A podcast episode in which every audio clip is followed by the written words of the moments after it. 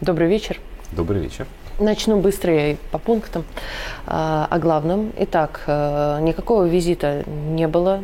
Пономарев нам сообщил за день, это Илья думаю, все знают эту чудесную личность, что никакого визита не будет. Москва спешно умоляет МИД придумать уважительную причину, чтобы не приехать и так далее.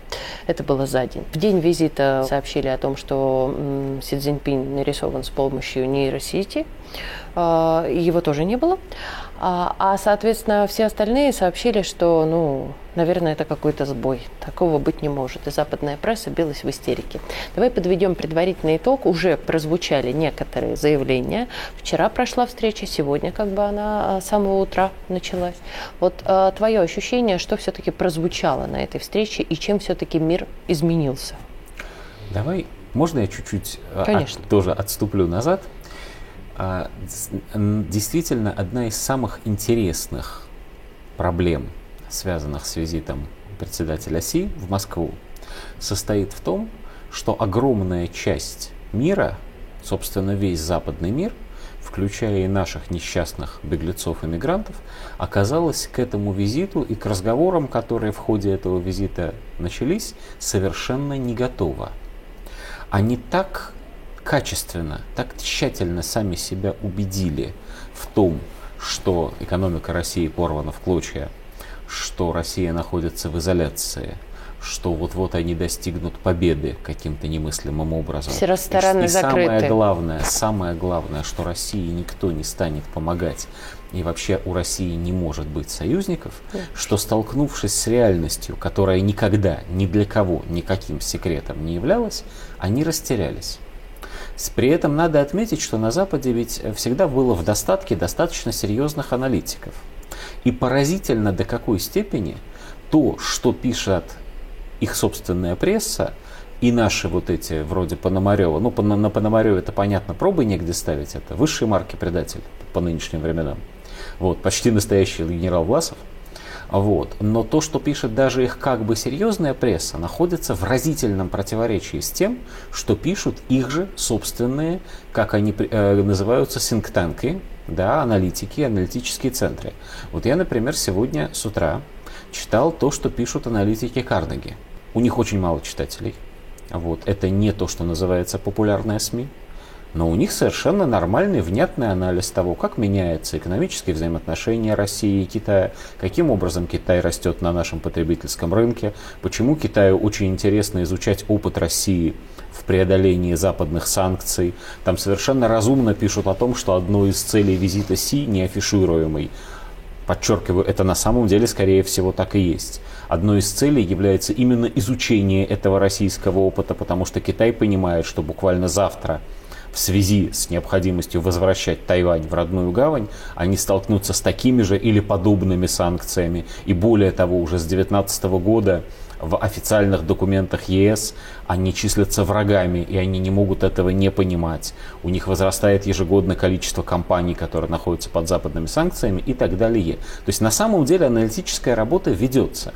Просто эта аналитическая работа удивительным образом не сказывается ни на публичной политике, ни на политической практике стран Запада.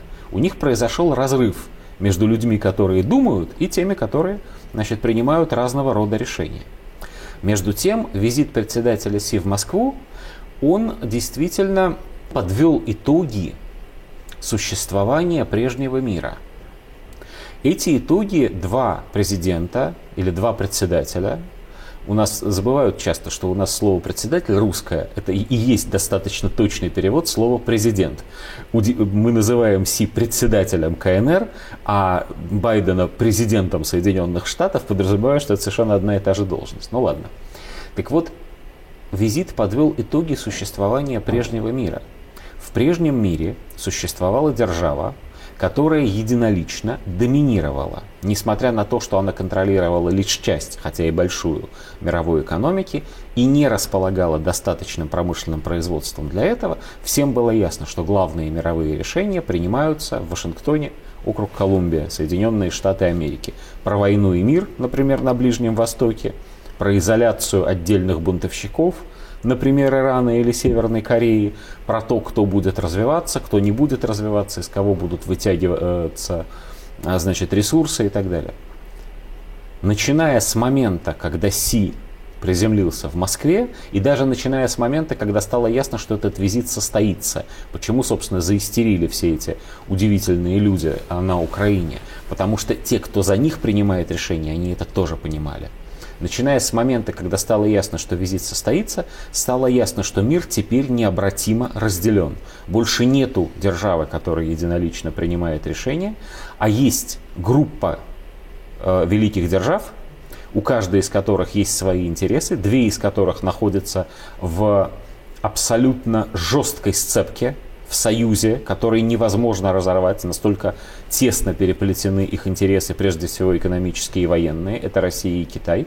А некоторые великие державы в рамках своих региональных интересов могут в чем-то с ними не соглашаться, но в главном, в том, что не должно быть единого доминирования, согласны абсолютно все. И Иран, и Бразилия, и э, да, Аргентина, допустим, и Саудовская Аравия, при том, что у нас с Саудовской Аравией, казалось бы, очень мало общего, да, и Индия и так далее. Вот это является главным на самом деле итогом. Дальше начинаются подробности. Эти подробности касаются, ну, насколько сейчас можно судить, а, двух, даже трех больших сфер. Первая сфера – это сфера дипломатии, где Россия и Китай взаимодействуют с остальным миром – а как два глобальных посредника в преодолении существующих больших региональных конфликтов. И мы уже видели два примера этого. Китай способствовал преодолению конфликта между Саудовской Аравией и Ираном. Россия прямо в настоящее время является точкой сборки в преодолении конфликта между Турцией, Сирией и Ираном и в большой степени между Сирией и Объединенными Арабскими Эмиратами. Дальше больше это только начало. Еще и Азербайджан с Арменией худо-бедно. Азербайджан с Арменией гораздо более сложная проблема, потому что там вражда столетняя, и там за Азербайджаном он не сам по себе, там за ним стоит та же Турция, а за Арменией очень хотелось бы стоять Франция. Но Это нет. тема очень сложного разговора. Но да, безусловно, Россия является той страной и той точкой сборки, где этот конфликт может быть неким образом, ну хотя бы на время погашен. Разрешен, я, честно говоря, Слабо себе это представляю. Итак, это дипломатическая сфера. Вторая сфера – это сфера военно-технического сотрудничества. Ну, те же Карнеги очень любят писать про значит, чипы, которые мы выковыриваем из стиральных машин, с тоской говоря, что, видимо, очень много стиральных машин поставляют нам Китай. Вот я не могу без смеха об этом говорить, прошу прощения у зрителей. Вот. Но а, факт остается фактом. Действительно, а, параллельный импорт и действительно Китай – замещает на нашем рынке большую часть того, что мы потеряли в сотрудничестве с Западом. Да, давай честно, они э, еще до сих пор живы те люди, вполне себе в, в нормальном возрасте, которые помнили челночные истории, которые таскали в свое время из Турции отовсюду, и сейчас делают то же самое, даже иногда по проторенным дорожкам. Да, но надо сказать, что за это время не только Россия, но и Китай колоссальным образом Абсолютно. изменились, прошли очень большой путь развития, и если действительно мы с тобой помним времена, когда говорили, ну, это сделано в Китае, значит, это хуже, намного хуже, то теперь мы говорим, ну, это сделано в Китае, да, ну, это электроника, да, но... так или иначе, да. это мировая фабрика. Это так. Это мировая фабрика. Уж что касается электроники, точно. Машин точно нет. Пока еще да. нет. Пока еще нет. Третья часть военно-техническое сотрудничество. Сейчас очень много, э, уж не знаю, как насчет скрытых смыслов, но таких теневых как бы разговоров о том, что будут поставляться или не будут поставляться из, а, из Китая HPV-дроны, э, значит, эти системы вооружения разнообразные, прежде всего боеприпасы 152 калибра и так далее. Не знаю. Третья сфера – это прямое экономическое сотрудничество, поставка энергоносителей в Китай, расширение торговых путей – связь Великого Шелкового пути и России, участие Китая в Северном морском пути. Вот все эти вещи не просто обрели значимость, все эти вещи превратились в стержень сотрудничества, который нельзя сломать. Поэтому, когда западная пресса пишет о нерушимой скале значит, э, союза России и Китая, это даже не комплимент, это прямо вот сухая констатация факта. Насколько Спасибо я понимаю, большое, да. на этой оптимистической да. ноте. Да. Спасибо большое.